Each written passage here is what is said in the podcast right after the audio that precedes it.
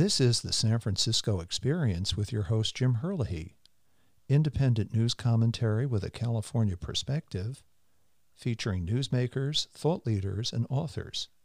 Season 11, Episode 9 No Time to Die, the 25th James Bond film. In conversation with Shaun Chang of the movie and TV blog Hill Place. The famous Bond franchise has been producing the British secret agent films since 1962, beginning with Sean Connery. That has continued up to today, 2021, with Daniel Craig playing the starring role of 007. Shaun Chang joins us today to discuss No Time to Die. Shaun, welcome to the show. Thanks for having me back, Jim. It's always a pleasure chatting with you. Shaun, let's dive right into the film. Let's start off by me asking you how many James Bond films have you seen? All of them. um, and last time I was here, I told you that I've seen Once Upon a Time in Hollywood 51 times. so you can imagine how how many times I've seen each of the James Bond films. But I will acknowledge I like some films better than most, and I've seen some films more than most. I grew up on that series, Jim. My father was, as I mentioned on this podcast before, a Chinese opera musician yes. who grew up loving cinema. When I was born and we were growing up in Los Angeles, I mean, he introduced me to many, many great and classic films, but he also introduced me to the James Bond series at a very young age. And it's one of those things that you remember from your childhood, the movies that you grow up watching with your parents, particularly, you know, the James Bond films with my father and I guess with my mother growing up watching uh, films like starring Doris Day with my mother, for example, and having that uh, shared experience with each of your parents, um, each of my parents, excuse me. And of your, and of course, your parents named you Shaun, as in Sean Connery. Oh no, that if you if you'll see on on you know the the listing for this podcast, I my Shaun is spelled completely differently than Sean Connery, and you know that's just a long story to explain how I ended up with such a English sounding or Irish sounding name. But I will say this that that the name you know Shaun Chang because it's basically two syllables. Um, I think a, a strong impact you know orally and visually, and bring it back to the James Bond series because the character is, is a name with two syllables, James Bond. See how you know having a name with just two syllables, you know, can be the effective packs a punch. I think with certain people when they hear certain names like that, and tying it back to the Bond series when there's a, there's this expression that people find politically incorrect these days, Bond girl. People like to refer to the actresses in Bond movies now as Bond women. And I can respect uh, the concern uh, to want to be more respectful of the actresses, but I find that it's a less effective sounding expression because Bond girl, like I just said with James Bond or Shaun Chang, you know, it's just two syllables and boom, boom. But with Bond women, you have one more syllable, and it just doesn't quite it just doesn't quite sound quite as, as effective as make as strong an, an impression. I'll just mention that in passing really quickly. I've always loved the series. But getting back to it, I've always loved the series. I love the sense of adventure. I love the locales that it goes to, but I'm also really intrigued by the characters. I'm curious each time who the villain's going to be. I've always been fascinated by the concept of the Bond girl. I'm curious who the leading lady is and where she's from and how she fits into the story and how how these characters, you know, engage in, in James Bond's world. I, I love the series. I, you know, I've, I've even seen the, the non-official Bond movies, the 1967 Casino Royale multiple times, and the 1983's Never Say Never Again. But in all honesty, 1983's Never Say Never Again is really one of the worst movies that ever called itself a James Bond movie. So I really have limited the number of times I've watched that one. In terms of my favorites from the series, my very favorite is 1969's On Her Majesty's Secret Service the one starring George Lazenby. It's a great story, um, and you know Diana Rigg is my favorite uh, leading lady in the series, and Telly Savalas is a fabulous villain. It, it's a terrific movie. Um, in relation to the uh, Sean Connery movies, I think the best one he did was From Russia with Love. In relation to the Roger Moore ser- uh, films, I think Spy Who Loves Me is, is a is a masterpiece of the genre. You know, the Timothy Dalton ones. I'll be, I'll be really candid with you. I respect Timothy Dalton um, as an actor, and I've heard he's a really, really you know kind person. But I really think he was really bland on screen as James Bond, and I'll explain why, and it'll tie into why I think Daniel Craig was such a great choice uh, as James Bond. Daniel Craig created this character, James Bond, and I think brought it back to its literary roots in terms of being a darker character, where the world that he inhabits is darker and more dangerous and a little more depressing. I'm not going to try to sell myself as an expert on the literary Bond. I've read some of the novels, so at least I'm familiar with it. But there are other James Bond experts out there that you can go confer with, and they'll give you much, much, a much better background on it than I can. But I think the thing about Timothy Dalton is, is that he tried to steer the series in that direction by making his Bond in, in the world that he inhabits darker, but he also lacked a larger than life quality that the character needs because by that point in the cinematic series that had had, you know, wit and humor and adventure, he couldn't, ba- Timmy Dalton couldn't balance it out. He was dark and depressing and kind of dull, whereas with Daniel Craig, he was dark and depressing, but not dull.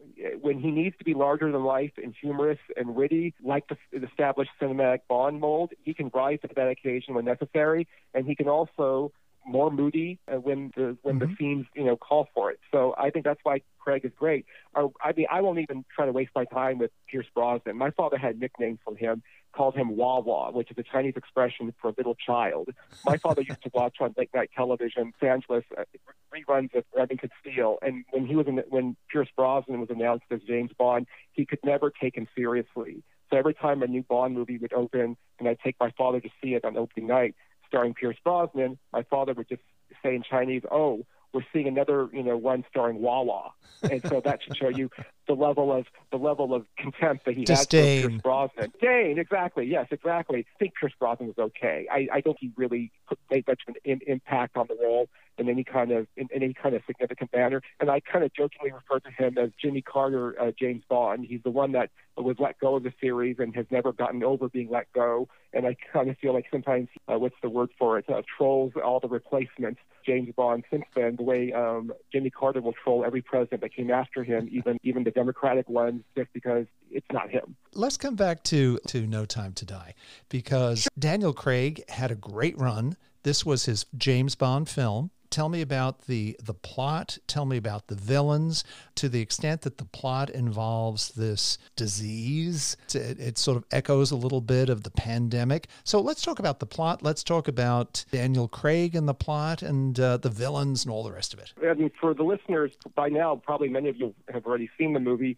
If you haven't seen the movie you know, please forgive us. We're going to start talking about the storyline a little bit but I mean, it takes place five years after the previous film Spectre. He has retired. The movie opens with him still involved with the previous film's leading lady, uh, Léa Seydoux, as Madeleine Swann. But something arises uh, in the pre-credit sequence that causes him to not trust her, and so he dumps her at the train station, which made me wonder during that scene, by the way, Jim, that when he dumps her quite coldly at the train station, is that what happens to every leading lady in the Bond movie after having their adventure with Bond and you know going off with him at some point. He's just he's done so he just dumps them somewhere. So so I thought that opening sequence did make me kind of wonder about you know those little moments that we never see in the series. But five years later it picks up and he's looking for a scientist who's been kidnapped by Spectre who's developed this new technology that is like as you said sort of a sort of like a DNA based disease that can infect people and you know, cause them to die. That just brings them back into the fold of espionage and adventure. I, I, I don't want to give away too much because some people might actually go watch the movie, but that's just sort of the setup for the whole film. And I think one of the reasons why it's, it's hard to um, synopsize the movie is is that it's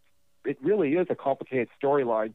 But I kind of loved that it was complicated. I know that there were people that absolutely didn't respond well to the movie because of that. They wanted more, more straightforward adventure. Stuck with the series for 60 years. I guess, like I said a moment ago, Craig accomplished something that others were not able to accomplish in the series, which was to make you really care about who this person is and what he's gone through, and have taking more time to you know see where he is in his life and how where how he's gotten here after five films.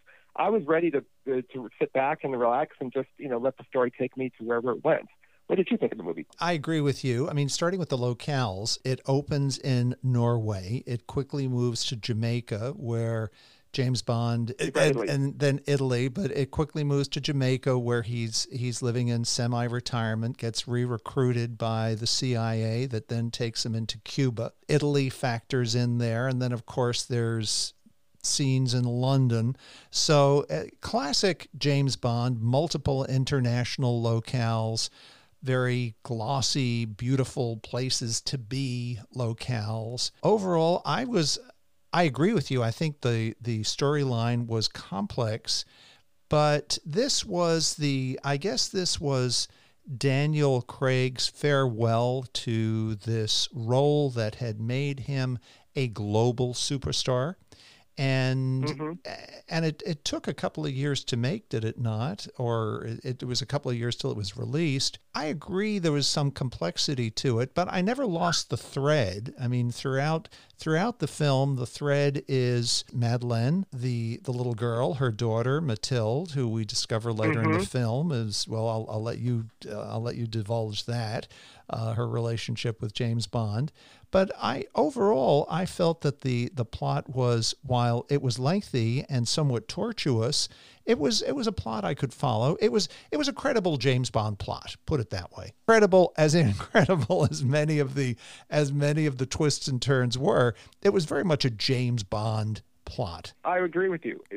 The character of Mathilde, you know, many people have seen it, so I'm not giving away anything. Is is his daughter that he discovers you know, Madeleine at the train station. He didn't realize that she was carrying his child. And five years later, he comes back and finds out that he, you know, has a family. You know, I was greatly moved by the story, to tell you the truth. When I watched it, and I, I also have to acknowledge it was the first film I'd seen in the theaters ever since you know this pandemic started, yes. and I I was greatly moved by it. Maybe it's because I it's my first movie in a movie theater in a long time, but I I was with it, and it was I found it very powerful. I found the ending quite powerful. And essentially, and sorry to give away this ending, he sacrifices himself and he dies. You know, really, you know, it really hit me hard. I, I'm glad this was not the James Bond movie um, that was released uh, nine years ago, around the time my father passed away from cancer. Because I, I have to say, if that was if this was the movie um, that was released at that time, around the father, time my father passed away, it would have hit me really hard because I associate my love of the series so much with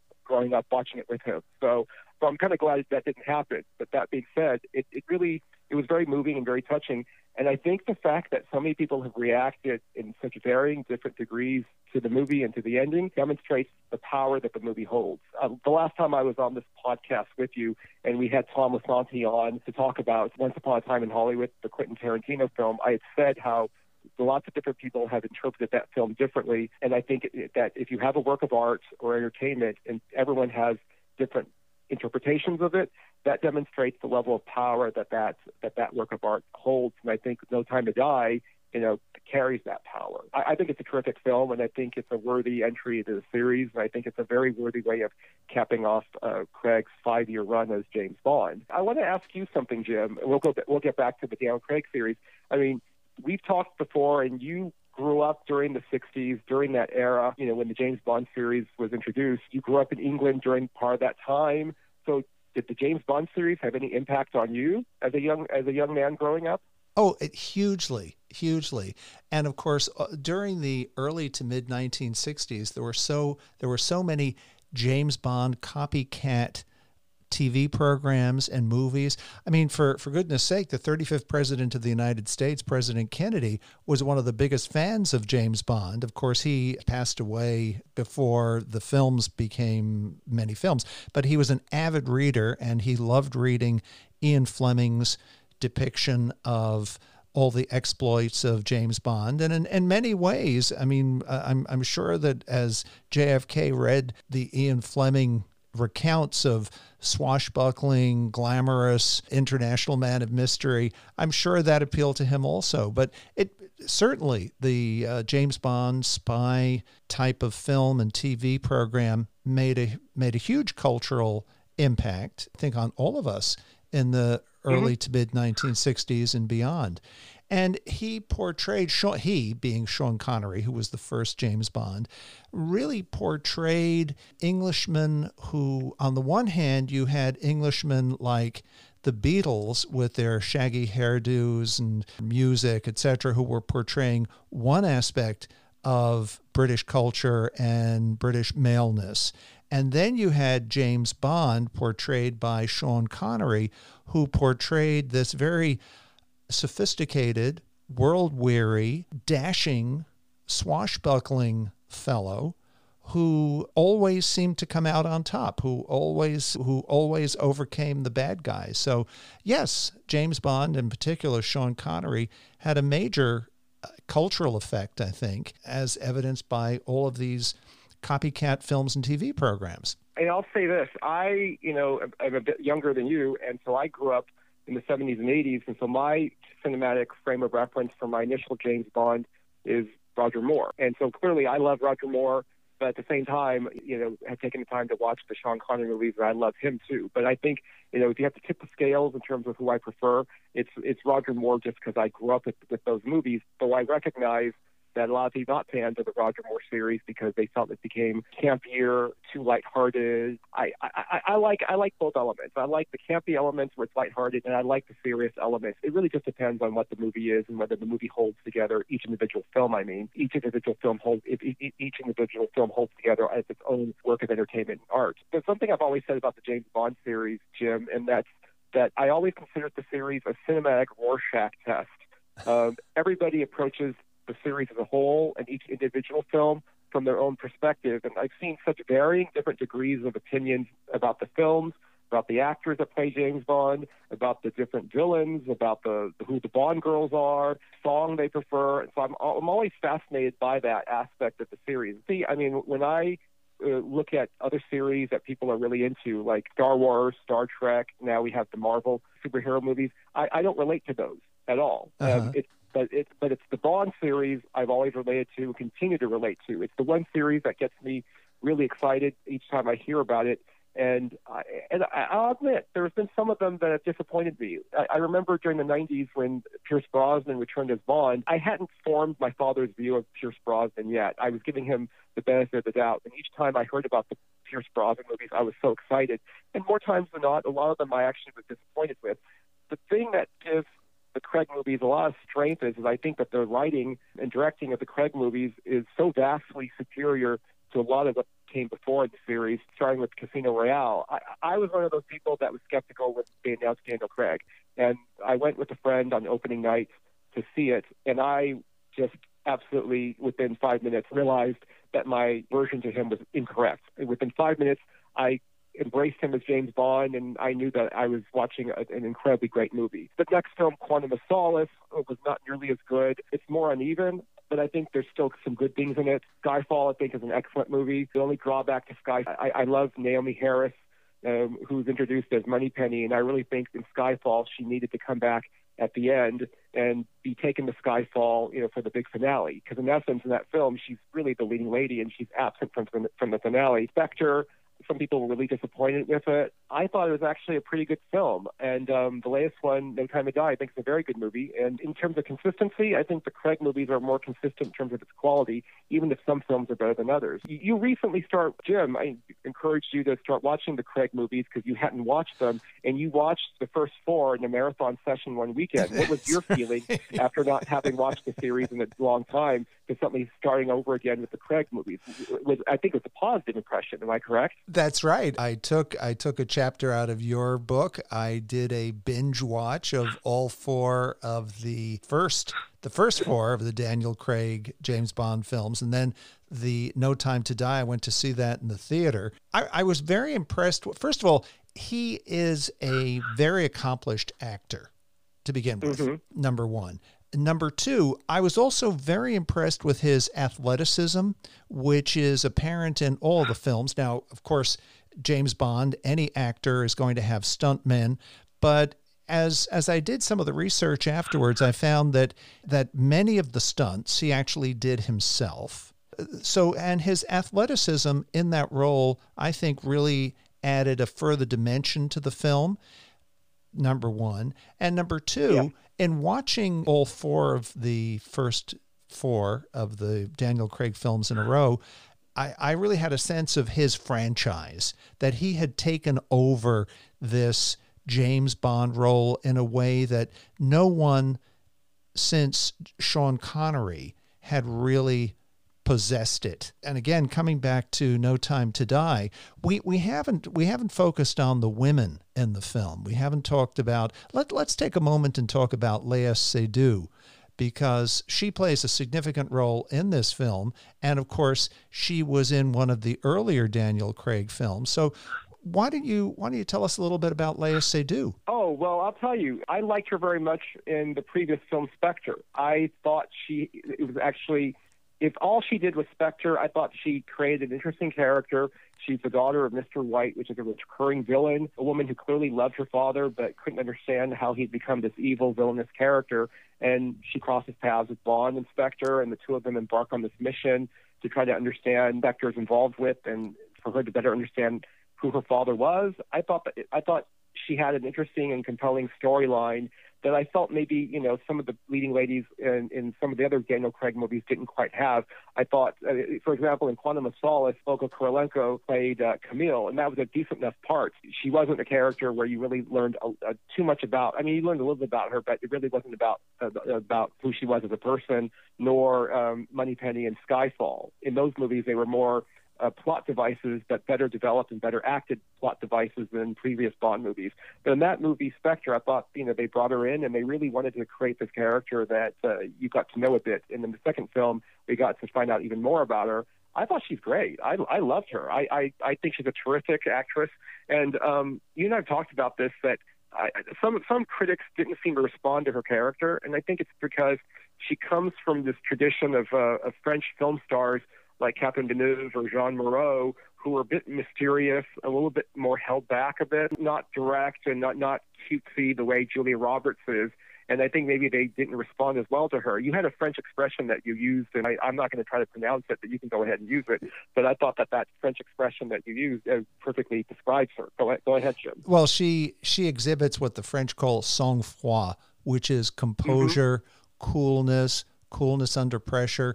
And it's one of the it's one of the characteristics that the french love about the british. But the, the french and particularly french women but both french men and french women will exhibit this composure and coolness which they call sang-froid. Sang-froid literally mm-hmm. means blood cold. It's not cold-bloodedness in the way that we use it in english but it's more along the lines of composure and self-control putting the best face forward in a in a rather cool, non-emotional way. No one's going yeah. to a French actress is not going to be tearing her hair out and beating her breast and and all the rest of it. You're not going to see that kind of raw, earthy emotion coming from classical French actresses. And so that was something so that's par for the course, I think, with Léa Seydoux's uh, presentation. Now, of course, there's one more thing I want to say. Yeah. There's one more thing I want to say about her before we move on is I like the fact that she wasn't another government agent or a spy. I think in recent years, there's become this cliche in action movies or just in movies and TVs in general. You know, people are lauding a pro- project or production because the, the leading female character is quote unquote a strong woman. And I think in the 70s and 80s, there probably weren't as many strong women in movies. It was a big deal when Barbara Bach and Spy Who Loved Me and Lois Chiles and, and Moonraker were respectively a KGB agent and a CIA agent, so that they were now partners of Bond as opposed to being damsels in distress who were just dragged along in the storyline. So I think it, it meant a lot. But I think now in 2021, so many women in action movies are quote unquote strong women that unfortunately it's it's become a cliche itself. And in a lot of instances, it's become a cliche that at times is dull. Just basically say that what I've realized in recent years is that in terms of characters on screen, on screen, I'm not looking for a strong woman or a strong man. I'm looking for interesting characters to watch.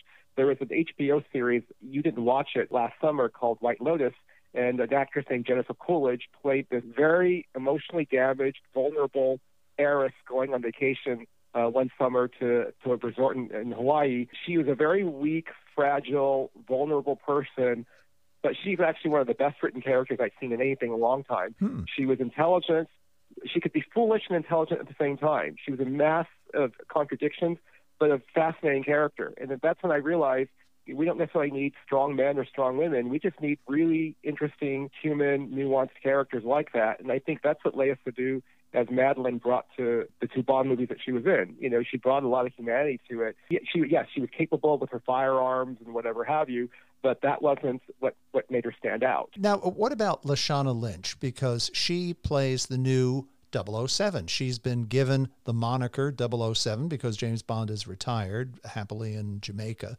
So she is now the new 007. What did you think of her? Let me take the time to try to explain uh, my opinion about her. There was a bit of controversy before the movie even opened because there was rumors that she was going to be the new 007, and she there were there were people who were you know right wing conservative people that got upset and wrote these editorials complaining, saying that James Bond series has become woke. James Bond's going to be replaced by Lashana Lynch as Nomi, and anybody who watches the actual film will not come away with any fear that she's taking over the series at all. She right. has the, the way the way the you agree with me on that, Jim. Oh yes, you know, yeah. I mean, it's a good part. It's a good part that any that any talented actress would be able to make a lot out of. But but she got a lot of criticism for it, and, and I remember there was footage on YouTube uh, at the premiere in London as she was exiting a hotel dressed in her evening gown to be driven to the Royal Albert Hall for the premiere, she got booed. And when I saw that, I really I, I felt for her, and I really completely disagreed with uh, with you know that the outrage people felt towards her. But I think at the same time, part of the problem was in interviews and all the publicity surrounding the movie, she kept talking about being a role model, people of color, and to women of color. I, I can understand that given uh, the tenor of the world these days, how important it is for someone with her visibility to feel that way. Still, at the same time, constantly discussing that in interviews. And to be fair to her, a lot of journalists will ask questions of that nature to evoke a, a, a response like that, and those quotes be clickbait and people will take those quotes out of context. It's, it's a little bit like when film directors, serious film directors, are being interviewed now, and they're asked, well, "What do you think about the Marvel superhero movies?" and they say that they hate them, and those quotes are taken out of context, and a lot of people are angry about them. I kind of feel that's what happened to her. These journalists would ask her this question, and she would walk into that trap, talk about um, her character and her role in the movie purely from a socio-political perspective based on race and based on gender, and not so much talking about just basically being an actor creating a character. Mm-hmm. And I think, unfortunately, at the end of the day, in her performance, it showed. It showed.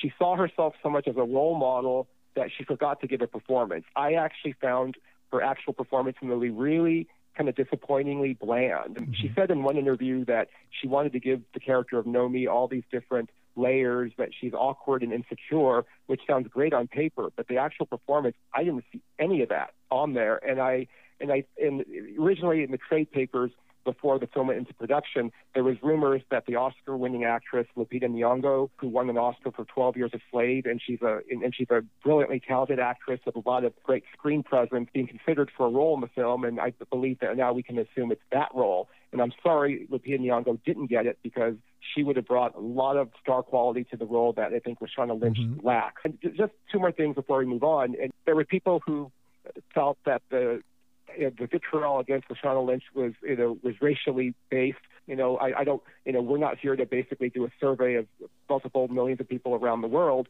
but I would simply offer that for the last three Bond movies, you also have an, another black actress, uh, Naomie Harris, who's played Moneypenny, and she's never had that controversy. Um, Naomie Harris is a very shrewd, intelligent person in interviews. She's when a film role you know, touches upon, you know, um, race or gender issues, she'll talk about it, but it's not something that she'll always talk about, you know, out of context. Because of that, I think, you know, I'm not sure if all the controversy about Lashana Lynch was race-based after all, because Naomie Harris, you know, has never faced that. And but at the same time, just like Lupita Nyong'o is is a is more dynamic, better actress, so is Naomie Harris. Naomie Harris also has a star quality and she's a dynamically talented actress. And I really feel that Lynch really just doesn't have that extra quality that would make her stand out um, in the movie. I mean, some people who are more liberal thinking gave gave reviews saying Lashana Lynch is delightful, and I went, really? Um, maybe uh, maybe they're saying something I didn't. I mean, she's she's capable in the movie. She's adequate, no. but I wouldn't mm-hmm. say delightful. I, and I'm just simply going to say that I don't think I, I don't think anyone needs to fear that she's taking over the series. And I think the character, if you see the film, is one and done. There's no need to bring her back. But that being said, there's another character in the movie that should come back, and I'll let you start off um, discussing her, Jim. Yes, and that's Ana de Armas and yeah, she Paloma. and she is uh, she plays Paloma, and she turns up as a CIA agent in Havana, in Santiago, in Havana, where the Spectre convention is taking place. She gives a great performance. It's a relatively short performance, but it's more in the tradition of the rock'em sock'em knock'em blow them away with uh, guns and howitzers performance of James Bond, classic. And uh, and she does it with aplomb, and she does it coolly and credibly. That was my take mm-hmm. on Ana de Armas. What did you think? Oh, everything, all of the above. A, a second ago, I was saying how Lashana Lynch said that she tried to work with the screenwriter to give her character Nomi an awkwardness and insecurity about herself, and I didn't see any of those nuances in the actual scenes on screen. But with Ana de Armas, in a shorter amount of time, she conveyed that. Just little, just little things that she did in terms of kind of a, ner- a certain nervousness a certain charming, you know, giggling at times, but not giggling to the point where she uh, lost her composure or and and became immature. You could tell that this is a very smart, mature young woman who eh, has a lot of talent and a lot of ability as a as an agent and wit and confidence. It's one of those funny things where it's a short performance. I mean, some people have timed it, if you can believe it, that she's on screen for about 12 minutes. In terms of the way the character is scripted and the way she's directed and the nuances that she brings into the film, even though we don't know a whole lot about what Paloma's background is, besides the fact that you know she's been training for three weeks you know, you get a sense as to who she is already. And even more importantly than getting a sense of who she is in terms of being smart and bright and, and talented, you want to know more about her. When she makes her exit in the movie, you're like, oh, wait, wait, wait a minute. Don't, don't yeah, leave. Don't, don't leave. leave. Yeah, stay, stay, have a drink. Yeah. Now, and, stay, stay around. Stay around. Know, absolutely. And I'm sure she, I'm sure she'll be back. Uh, even though I'm sure she'll be back in in the next one or two James Bond films. But what about the two bad guys, the two villains here, Stavro Blofeld and Lucifer Safran. I'm not pronouncing his name correctly. Talk to me about both of them because they were uh, they, they were classic, classic villains a la James Bond. Let's talk about Rami Malek as Sassin uh, first of all, because I tell you the truth, watching it the first time, I, I was a little bit worried that the character was a little bit underdeveloped. We don't really see a whole lot of him for the first uh, half of the film, even yes. though he's a character that is introduced fairly quickly, showing up at Madeleine's house as a child and killing her mother. But watching it again the second time, and I'll, I'll have to admit to you guys that you know I you know I, I rented it um, in, in preparation for uh, this for this podcast, and uh, so I, I watched it five times this past weekend. All right, five times. But it's not a record. It's not a record. I'll see it more than I have. Shaun, you never disappoint. You never disappoint. Oh, you no. when you're asked to do your homework, you do it with a vengeance.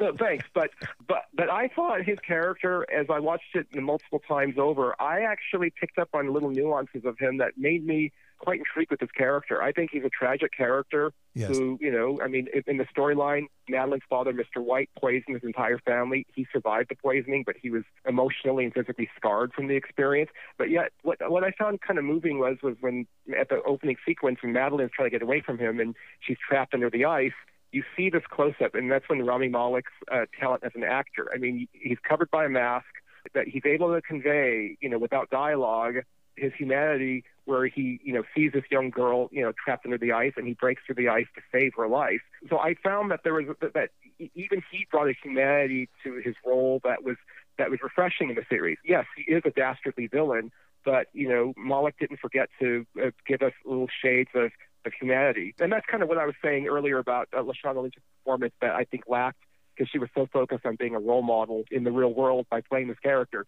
She forgot to focus on the actual scenes, the actual character, to really bring human traits to Nomi that would make us, the audience, care about her. She's fine. She doesn't hurt the movie, and she certainly proves to be James Bond's ally at the end. The reason why I'm skeptical about her pronouncement of being a role model is I think anybody that calls themselves a role model, whether they're a celebrity playing a role, whether they're real life people calling themselves a role model, I'm always wary of it because I think in life it's other people who should call you a role model based on the fact that you're just conducting your life in your own way and you set a good example by, by making choices that other people admire. When one person calls himself a role model, I think we should all be a little bit wary and skeptical because there's a little bit of there's a little bit of um, pretense there and a little bit of high-handed, high-mindedness about it that that always you know turns me off. But but going back to Rami, Rami Malek, um, you know, playing Fast Thought, knocked it out of the park. The Blofeld character. I have to admit something to you. Uh, my brother and I, as kids, never liked the character of Blofeld as a villain. Uh-huh. you know. But I think in but Spectre, and, and I think it's it's a fascinating character that has layers to him, and you know, I thought they were great. They're bad guys, they're villains, but I think what makes the the Craig movies interesting is that all the characters have layers to them. I mean, even going back to Casino Royale, of course, in Casino Royale, Le Chiffre is constantly worried that uh, if he doesn't raise the money, you know, these people are out to get him, and you you can you can sense his fear. Yes. The fear is palpable. Of course, Vesper Lynd, the leading lady in Casino Royale, is this really, really nuanced, wonderful character that obviously 15 years later Bond still hadn't gotten over, had not gotten over. But even the little parts, um, there was a second female lead in Casino Royale, Caterina Murino, uh, the Italian actress, playing Solange. She's the wife of the villain in the, in the first half hour of the yes. film. It's a short part, but I remember there was this moment in the movie. She, she, you know, Bond is seducing her, and she talks about how she doesn't understand why she's attracted to bad guys, and when good, nice guys have asked her out. And I remember seeing her, seeing that scene in the, the movie theater, thinking, "Wow, it's a short part." But in five in five minutes, we learn more about Solange as a human being than we did a lot of the leading ladies of previous Bond movies. So I I just been very very impressed by the general focus on characters in, in, the in the Daniel Craig series. It's not for everybody. I, I I've seen people complain that the Daniel Craig series are too talky, but when I see people complain about the Daniel Craig movies or about the current Bond movies, I think they're either people who are not fans of the Bond series to begin with, or maybe just remember superficially the most action-packed Bond movies, but haven't really followed the series as a whole and haven't ever tried to read the novels. So, so be it. But Shaun, in in the remaining few minutes of the podcast, what does the future hold for Daniel Craig? You had told me that coming in January, you're going to go up to New York and see Daniel Craig perform in the lead role in Macbeth. Is that his future role on Broadway? Uh, what, what does the future hold for him? You have to ask him or his agent. I think he's just going to go on and continue to have a brilliant career. There was a film that he did that I don't think you saw, but Ana de Armas was in it called Knives Out. It was a murder mystery set in a house. You know, Ana de Armas is also in the gym, and they have great chemistry together. They did a sequel to Knives Out that will be out theatrically in movie theaters, and he's doing Macbeth. I think he's just going to continue going on to be one of our most brilliant actors. I'll say this in terms of his work No Time to Die. I mean, he really breaks your heart. The last couple of years, due to this pandemic, it's been a strange movie going year. In last year's Oscars, with a very strange Academy Awards, and that's for a different podcast. We we can talk about that, you know, later, Jim. If there was any justice in this world, I wish the Motion Picture Academy, the voting members, would actually take Daniel Craig seriously and maybe give him an Oscar nomination for his performance in No Time to Die. I mean, it's the kind of performance in an action film that really is so layered and nuanced. I mean, it's it's as layered and nuanced as a as a regular drama with no action at all. So I, I'm hopeful that one of these days he'll get uh, his nomination or his or his actual Oscar because I think he's he's a really gifted actor. In terms of the future of the series, that, but who knows? I mean, it says at the end of the movie after the credits, James Bond will return. So that puts to rest any fear that Lashana Lynch's Nomi is no me taking over the series. Okay, so you know, any any any any conservative people that were worried, it says that at the end credits. Know, put that out of your mind. The future of the series, who knows? Will, will they reboot it and start with a different kind of timeline, time frame, with a, like a young man? I don't know, but I'm excited to find out and I think we're going to still have James Bond for decades to come. One of the things that I find funny this recent Bond movie is, is that I said earlier, it's a cinematic Rorschach test. Everybody applies their own opinions to it, and I've noticed that through the years, the Bond series has often been trashed by people who lean left politically. Either they don't like it from a feminist point of view because they think that the Bond girls are demeaning to women, or they don't like it because they think that uh, James Bond is a relic of, of the British Empire. So they basically look at it from that kind of a point of view, and so they'll write they'll write these essays and editorials saying that the Bond series is, is obsolete and it's going to end soon, or it should end soon. And now you've got due to this movie, just because of the Nomi character being 007, um, you've got now the conservative people saying, "Oh, the Bond series is over; it should end." And you know what? People have been writing that for like the last 30, 40 years, and we're, we're, next year will be the 60th anniversary. So I uh-huh. expect that the series will keep going on and 30 years from now, you know, when, as I'm when I'm well into my old age, I'll still be reading editorials uh, by people saying that the series should end or will end because it's obsolete. And and so I, I'm going to keep continuing, and I look forward to it. Because even even when the Bond movie has disappointed me, think ahead to the future and go, you know what, this one wasn't so good, but you know what, in about two or three years, there's another one, and that's kind of and that's kind of the one thing that I think Bond means to me is because it's been a part of my life, you know, since I was growing up in the 1970s. It's a sense of continuity. And in the mm-hmm. world that we live in right now, Jim, we you know, need it. We, we need it. We've gone through some difficult times, and I think that's what Bond gives us is a sense of assuredness and continuity. And even though he dies at the end of No Time to Die, I think this James Bond, Daniel Craig, died. But I don't think Bond, you know, as a character is gone or dead. I think we'll still see him for years to come, and I welcome that. Well, Shaun, on that note, I want to thank you very much for being our guest today and walking us through this great film, No Time to Die, as well as a history of James Bond and a history of Daniel Craig. And for my listeners, please take a moment to go to my website, www.thesanfranciscoexperiencepodcast.com, and subscribe to the podcast. It's free and it's easy to do so. By subscribing, you can listen to the past 215 episodes, peruse my book, read my blog post, send me an email, or leave a comment. And again, I want to thank Shaun for being our guest today. You're welcome. Thank you for having me on. And I also thank the listeners for putting up with me through three podcasts and putting up with my opinions. But like I said, are just my opinion. Certainly, if other people feel differently about these movies and about the characters and actors, completely respect it. There's room for everything in the world. And certainly, there's room for different opinions I think we need to encourage in this world. And on that note, this has been the San Francisco Experience with your host, Jim Herlihy, coming to you from America's favorite city, San Francisco.